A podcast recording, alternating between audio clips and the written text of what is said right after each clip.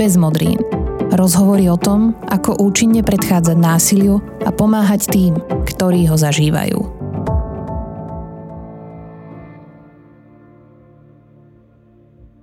Vrcholovému športovcovi či športovkyni nestačí byť iba najlepším vo svojej disciplíne.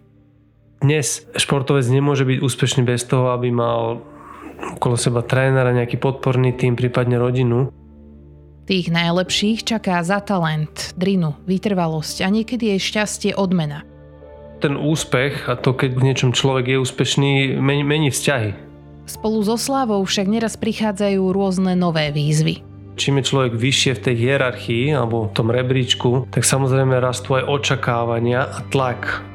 Ako si zachovať realistické videnie seba samých a nestratiť pokoj ani osobnú integritu človek ukončí kariéru, uzavrie nejakú kapitolu, často nemá nové zručnosti alebo schopnosti, ako sa uplatniť v iných profesiách. Prestanú byť témou pre to okolie, či už e, v médiách alebo aj v tom svojom najbližšom okolí a zrazu stratia taký ten aj zmysel života, aj takú svoju štruktúru času, rutinu, to čo robí, vali každý deň a naozaj veľa z nich je stratených.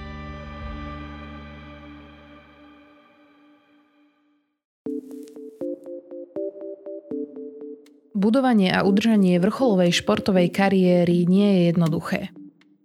Rovnako jednoduché nie je ju ukončiť. A to ani vtedy, ak sa na to človek pripravuje. Moje pozvanie dnes prijal športový psychológ, coach a tiež bývalý profesionálny futbalista Peter Kuračka, ktorého po roku opäť vítam v podcaste Bez modrín. Ja som Martina Slováková a teším sa, že sa opäť počujeme. Vítajte. Počúvate bez modrín. Podkaz neziskovej organizácie Centrum Slniečko. bezmodrín.sk Peter, ahoj. Ahoj, som rád, že som tu opäť a že sa môžeme porozprávať. Peťo, začneme takto. Prečo vôbec tak veľmi obdivujeme známych a úspešných ľudí? Hm, jednou vetou by som to povedal, že úspech priťahuje a samozrejme to má viac takých dimenzií a ja si myslím, že veľa ľudí sa snaží byť alebo chcelo by byť úspešnými.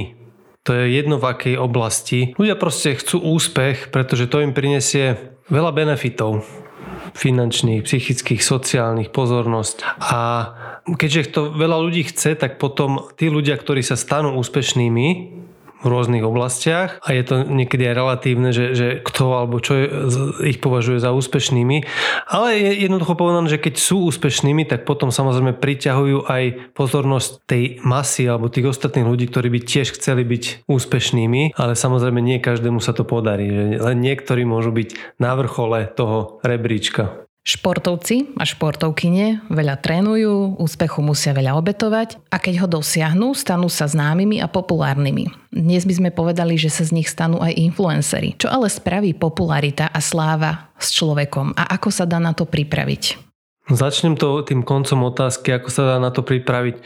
Bohužiaľ, väčšinou sa na to ľudia nepripravujú alebo nie sú si vedomi, že na také niečo sa, sa potrebujú pripraviť, pretože skôr idú za tým úspechom, bažia za nimi, robia maximum preto, aby, aby úspešní boli, ale samozrejme ono, ten úspech prináša so sebou aj tie veci ako pozornosť, uznanie, možno, možno financie, viac lajkov na Facebooku alebo na Instagrame. Ale na druhej strane prináša to aj väčší tlak, väčšie očakávania, väčšiu takú zodpovednosť, viac tí ľudia sú na očiach, ich správanie alebo, alebo možno aj emočné prežívanie je viac na očiach verejnosti. To znamená aj takú väčšiu zraniteľnosť. Takže tá, by som bola sláva, alebo popularita, alebo úspech prináša obidve tie stránky a tam je veľmi dôležité, ako je človek na to osobnostne pripravený. Či vôbec je pripravený na to a aj akých ľudí má okolo seba, ktorí ho vedia buď podporiť, alebo správne nasmerovať v tých, v tých chvíľach.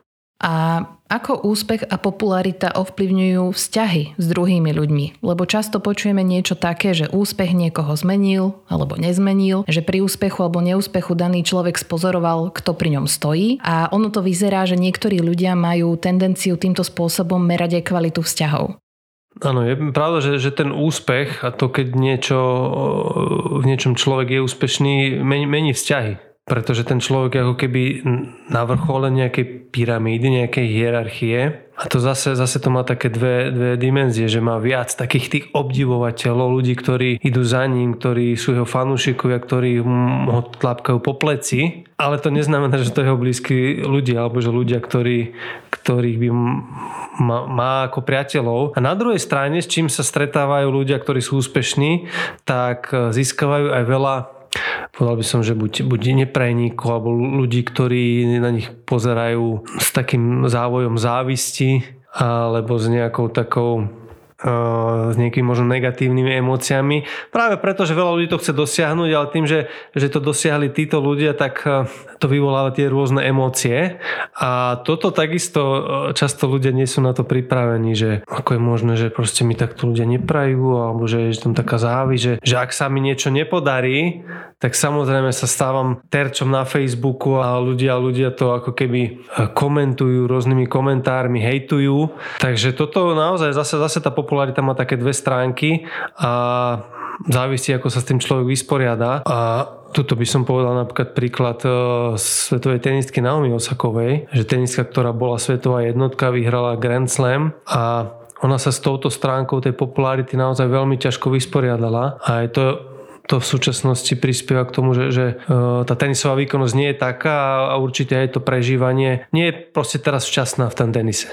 Nadviažem na to, čo si povedal. Je to tak, že ľudia, ktorí sú mediálne známi, tak sleduje ich väčšie publikum a tých ľudí viac zaujíma škandál ako úspech.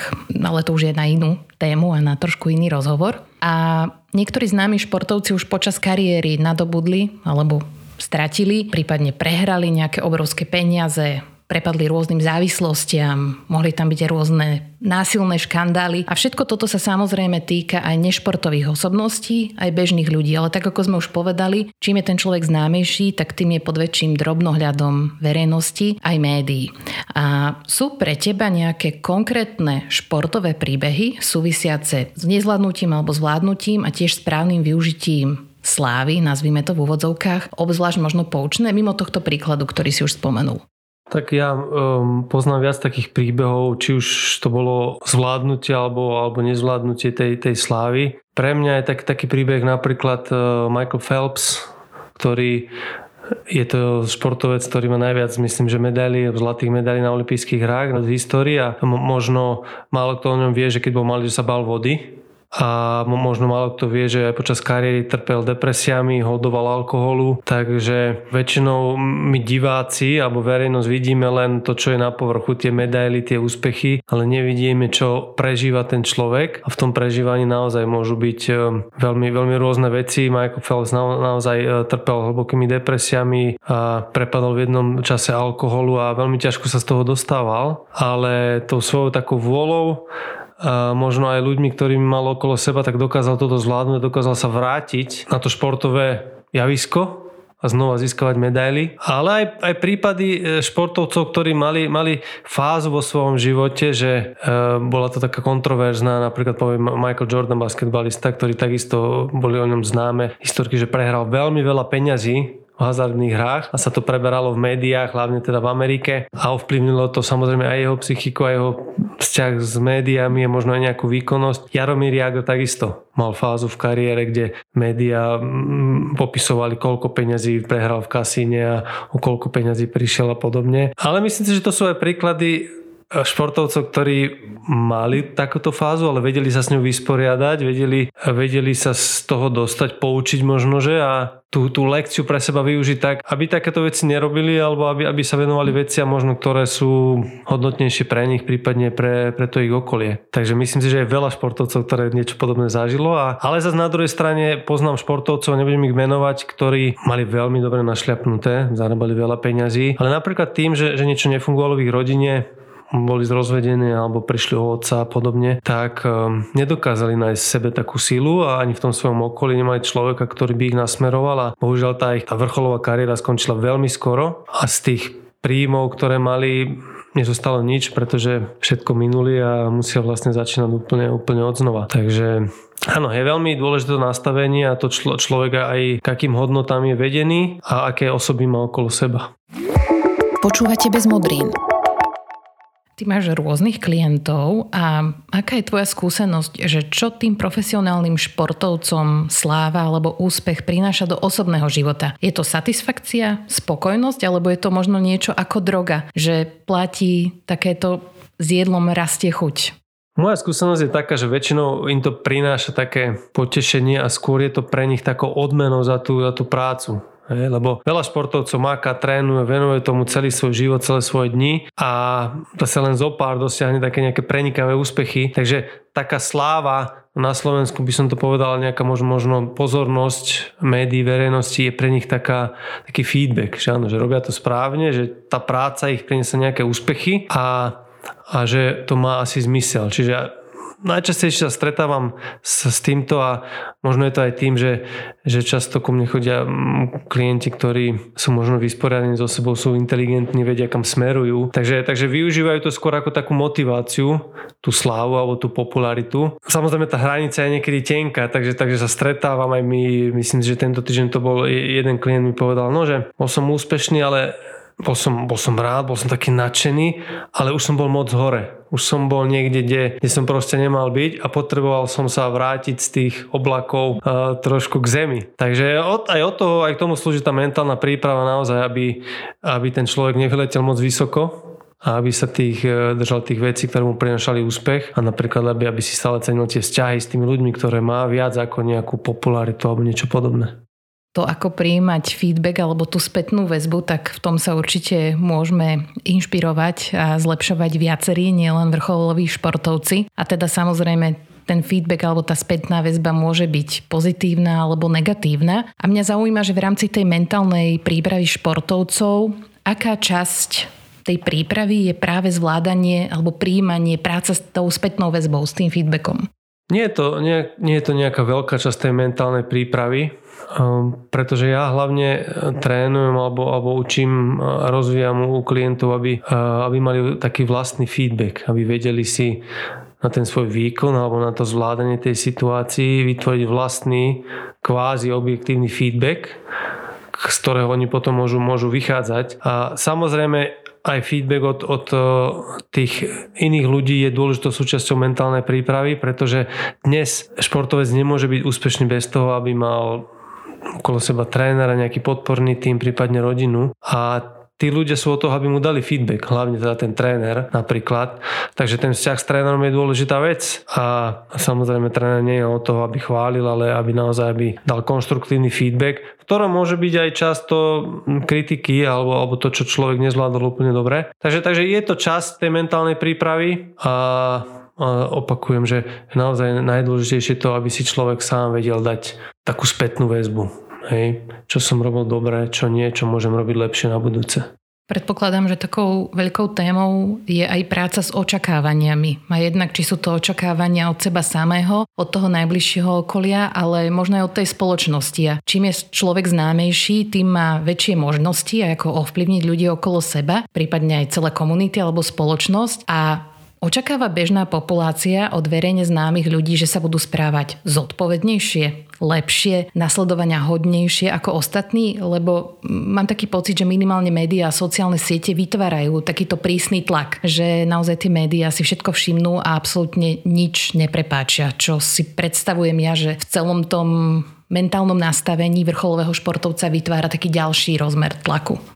Áno, je to súčasť toho tlaku a práve na to nie vždy sú ľudia pripravení, že čím je človek vyššie v tej hierarchii alebo v tom rebríčku, tak samozrejme rastú aj očakávania a tlak verejnosti ľudí, takže a nie každý to dokáže ustať. V tom je rozdiel medzi tými, poviem to takou tenisovou terminológiou, že, že Djokovic, Federer, Nadal sa stali svetovými jednotkami, a samozrejme to je väčší tlak, očakávania, zodpovednosť, pozornosť médií a dokázali toto vstrebať, dokázali sa tomu prispôsobiť a dokázali hm, zvládať tieto očakávania a tlak. A to je rozdiel, že keď sa tam dostane niekto, kto to neúplne zvládne z rôznych dôvodov, rôznym spôsobom, či už tenisovo alebo napríklad súkromne, že sa začne venovať iným veciam, neviem, žúrom a, a, a drogám, alkoholu a podobne, tak samozrejme z toho výslňa rýchlo padne. Takže a tie očakávania sú veľmi dôležitý faktor, že čo odo mňa moji blízky očakávajú, čo verejnosť očakáva.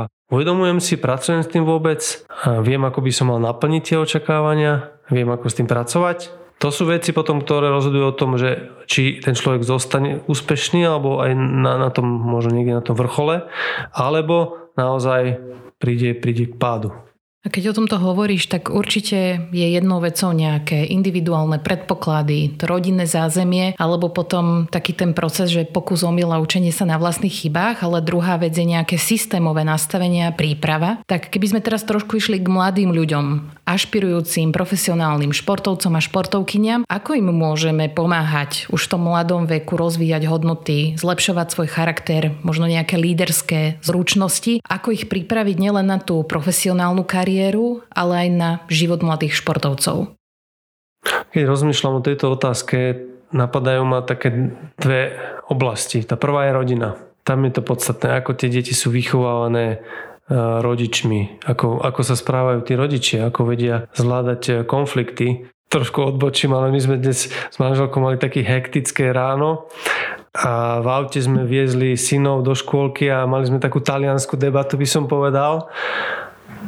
A tam je presne dôležité, že či dokážeme aj takúto debatu nejako ukončiť, zmieriť, vyriešiť a dostať do bodu, že, že sme to vyriešili, že sme OK, že proste máme stále super vzťah aj napriek tomu, že sme mali nejaký menší konflikt. A vlastne tým som chcel povedať, že učíme tie naše deti vlastným príkladom. Takže, takže to, či sa z našich detí stanú nejaké osobnosti, lídry, jedna vec je niečo ich učiť, nejaké skills alebo nejaké aj hodnoty, ale podstatné je to, ako sa správame či sme my, rodičia, či sa snažíme byť osobnosti, akí lídry sa snažíme byť, akí otcovia, aké mami, aký, ako ovplyvňujeme tú komunitu okolo seba. A čiže, čiže to je veľmi dôležité, to prostredie a vlastne aj správanie nás rodičov, pretože tým rozvíjame tú osobnosť tých našich detí.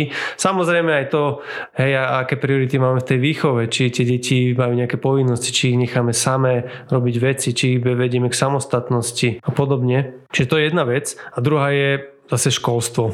To je téma na veľa podcastov, ale poviem to tak, že áno, aký spôsob je tam výchovy. Vychovávame na tých hodinách tých lídrov, tie osobnosti, ktoré vedia povedať svoj názor, vedia zam bojovať, vedia diskutovať, vedia ovplyvniť druhých ľudí, vedia zvládať konflikty. Klobúk dole pred e, učiteľmi, triedami, školami, kde to vedia, kde sa o to snažia. Sú také určite. Trochu som skeptický, že, že väčšinou ten vzdelávací systém má úplne iné priority ako vychovať osobnosti, lídrov, ľudí, ktorí vedia povedať svoj názor, bojovať zaň. Takže, takže tam ešte asi si treba prejsť veľký kus cesty, aby sme, aby sme k tomuto smerovali.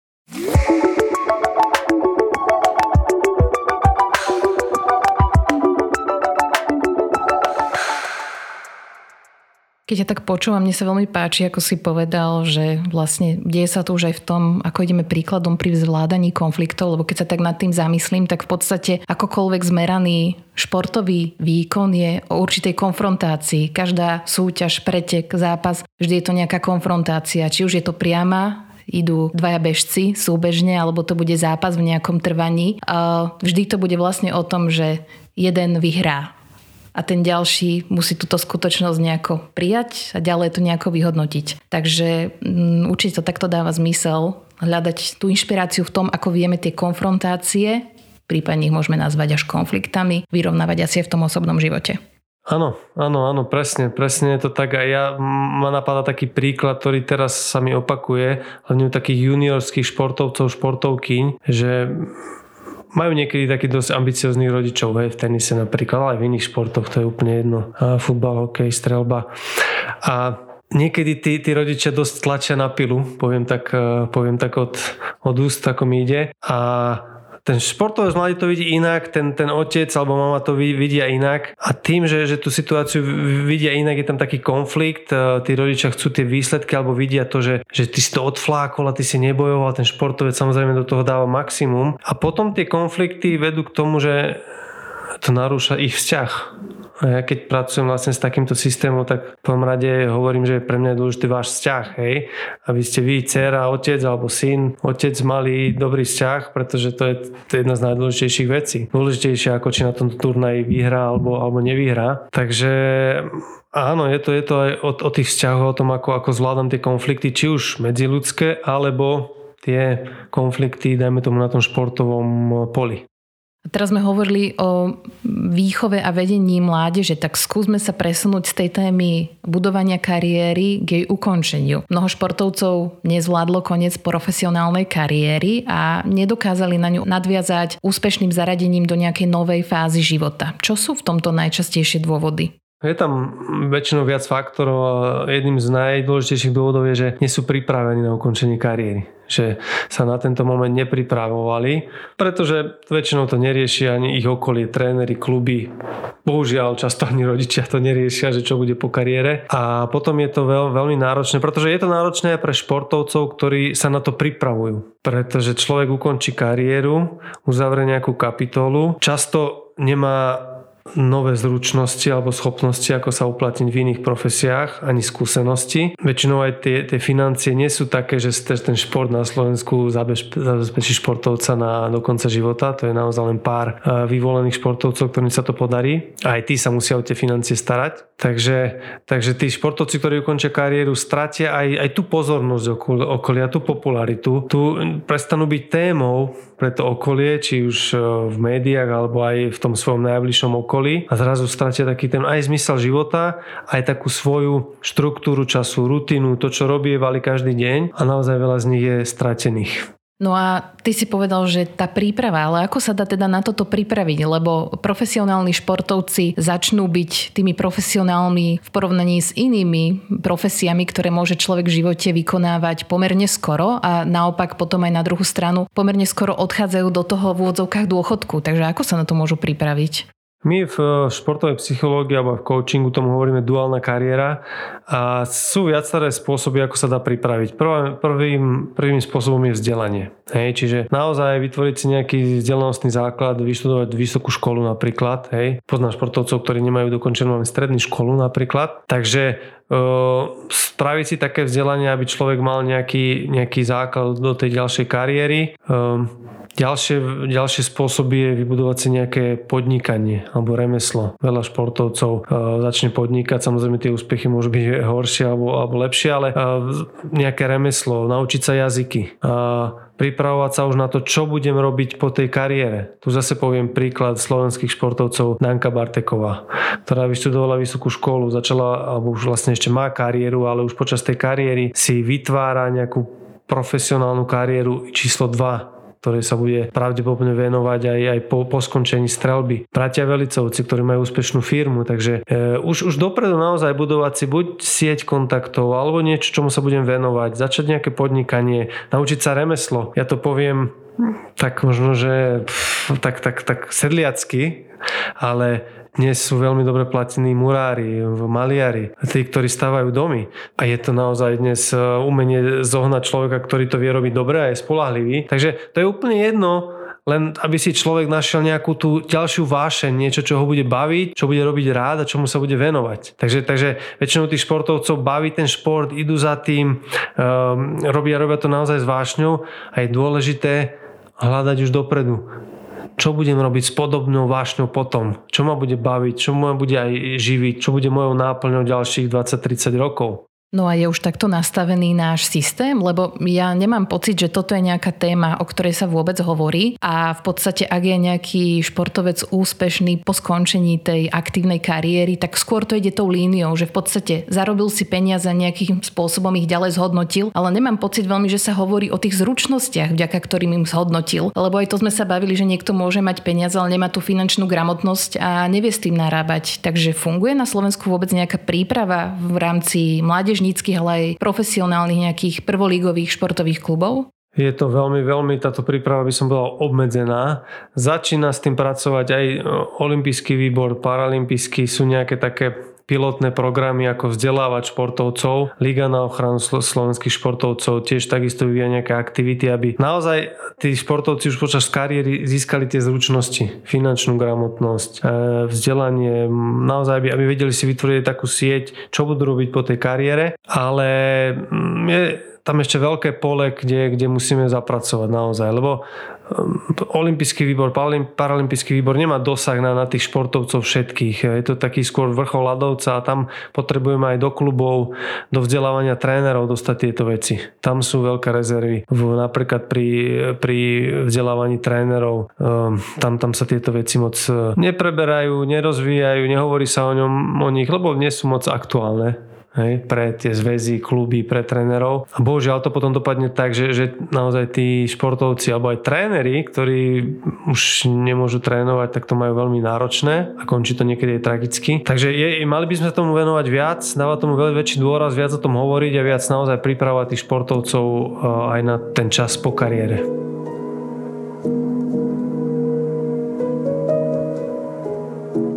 A ako si ty predstavuješ v tom ideálnom stave túto jednakže verejnú debatu, ale aj tú individuálnu prípravu? Lebo keď sa tak nad tým zamyslí, možno ak nás niekto počúva, tak si uvedomuje, že veľakrát panuje ale taký ten, takéto nastavenie, že ak to mám dosiahnuť, tak všetko tomu v podstate človek obetuje, podriadi a vidí to s tými klapkami úzky fokus na cieľ a čokoľvek iné môže toho človeka rozptilovať od dosiahnutia toho cieľa.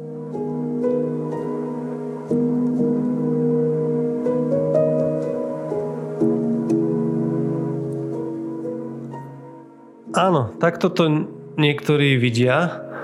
Paradoxne, keď spolupracujem so športovcami, ktorí sú vrcholoví a začali napríklad študovať vysokú školu, tak veľa z nimi povie potom, mne to aj psychicky pomohlo pretože ja som trošku unikol z toho prostredia, stále ten hokej, hokej alebo futbal, futbal, výsledky, hej, tlak. A ja zrazu prídem do školy, kde sú iní ľudia, bavíme sa o iných veciach, prídem na iné myšlienky, nemusím 24 hodín rozmýšľať o tom hokeji alebo o tom, či sa mi darí alebo nedarí. Proste zaoberám sa inými vecami, som s inými ľuďmi a psychicky im to pomôže. Áno, je to niekedy náročné, ale moja skúsenosť, že vo väčšine športov naozaj ten vrcholový šport sa dá sklbiť so štúdiom na vysokej škole a naozaj pre niekoho paradoxne tým športovcom to aj psychicky pomôže.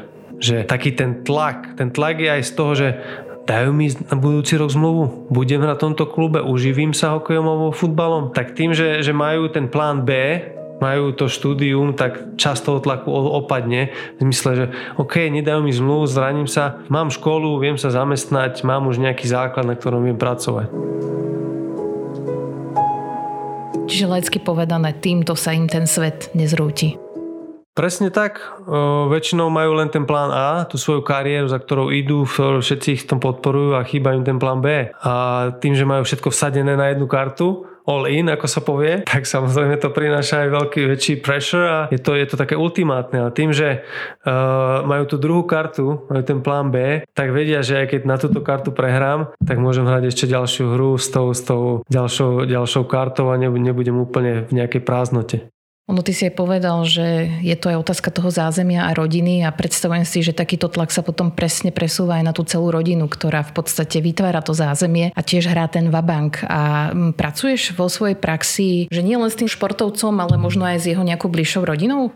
Veľa, hlavne, hlavne veľa s tým pracujem, tak systémov, hlavne u tých juniorských športovcov. U tých dospelých tam, tam už menej, Samozrejme tam je to viac o tom, o tom športovcovi a o tom, aby sa on vedel nastaviť tie vzťahy, ale aj tam sú prípady, že pracujeme systémovo aj treba s tým okolím. Ale u tých juniorských vidím, že tam je to veľmi, veľmi potrebné. Futbal, hokej, tenis. V tenise nemôžu často chodiť tréneri s tými juniorskými hráčmi alebo hráčkami na turné, čiže chodia rodičia. Takže tí rodičia sa dostávajú do takej zdvojenej role, sú aj rodičmi, aj trénermi.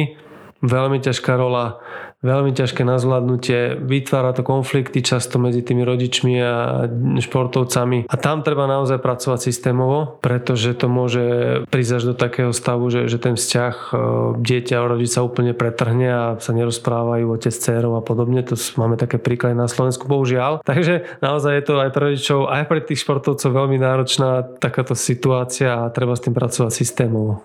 Záverom nášho rozhovoru si dovolím takú osobnejšiu otázku. Peter, ty si bývalý profesionálny športovec a dnes máš úspešnú prax ako psychológ a coach. Ako prebehla u teba tá transformácia z profesionálneho futbalistu na športového psychológa a mentálneho trénera? Vždy si myslel na plán B? Ja som vždy rád študoval a získaval nejaké nové poznatky a niečo nové sa učil. A nerozmýšľal som po, počas tej kariéry nejak tak systematicky, že toto bude môj plán B. Išiel som študovať psychológu z dvoch dôvodov. Za prvé, že ma to bavilo, že som, som sa chcel nejak posunúť a za druhé som chcel, že tam, tam bude asi veľa dievčat, dievčat na tej škole, tak to pôjdem študovať. Ale naozaj tá psychológia bola takou mojou vášňou a už ku koncu kariéry som vedel, že áno, tomuto sa chcem venovať, to ma baví, takže som začal robiť tie kroky, aby, aby som sa tomu aj venoval. Vtedy som teda nedúfal, že kam to dôjde a som, som za to vďačný, že, že mám aj tú druhú kariéru takú, ako mám. Toto bol športový psychológ Peter Kuračka. Ja ti ďakujem za tvoj čas a budem sa tešiť, keď sa opäť pri nejakom rozhovore stretneme v budúcnosti. Ďakujem aj ja a držím aj podcastu, aj našim e, poslucháčom palce. Ide to aj bez modrín. Na tele i na duši.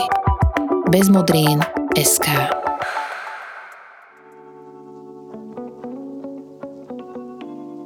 Dopočúvali ste 31.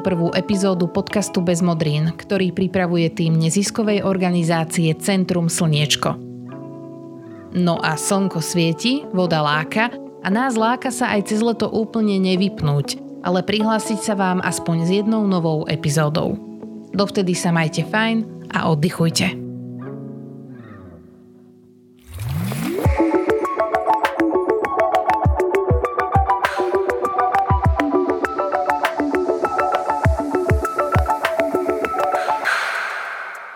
Tento projekt je realizovaný s finančnou podporou Ministerstva spravodlivosti Slovenskej republiky v rámci dotačného programu na presadzovanie, podporu a ochranu ľudských práv a slobôd a na predchádzanie všetkým formám diskriminácie, rasizmu, xenofóbie, antisemitizmu a ostatným prejavom intolerancie.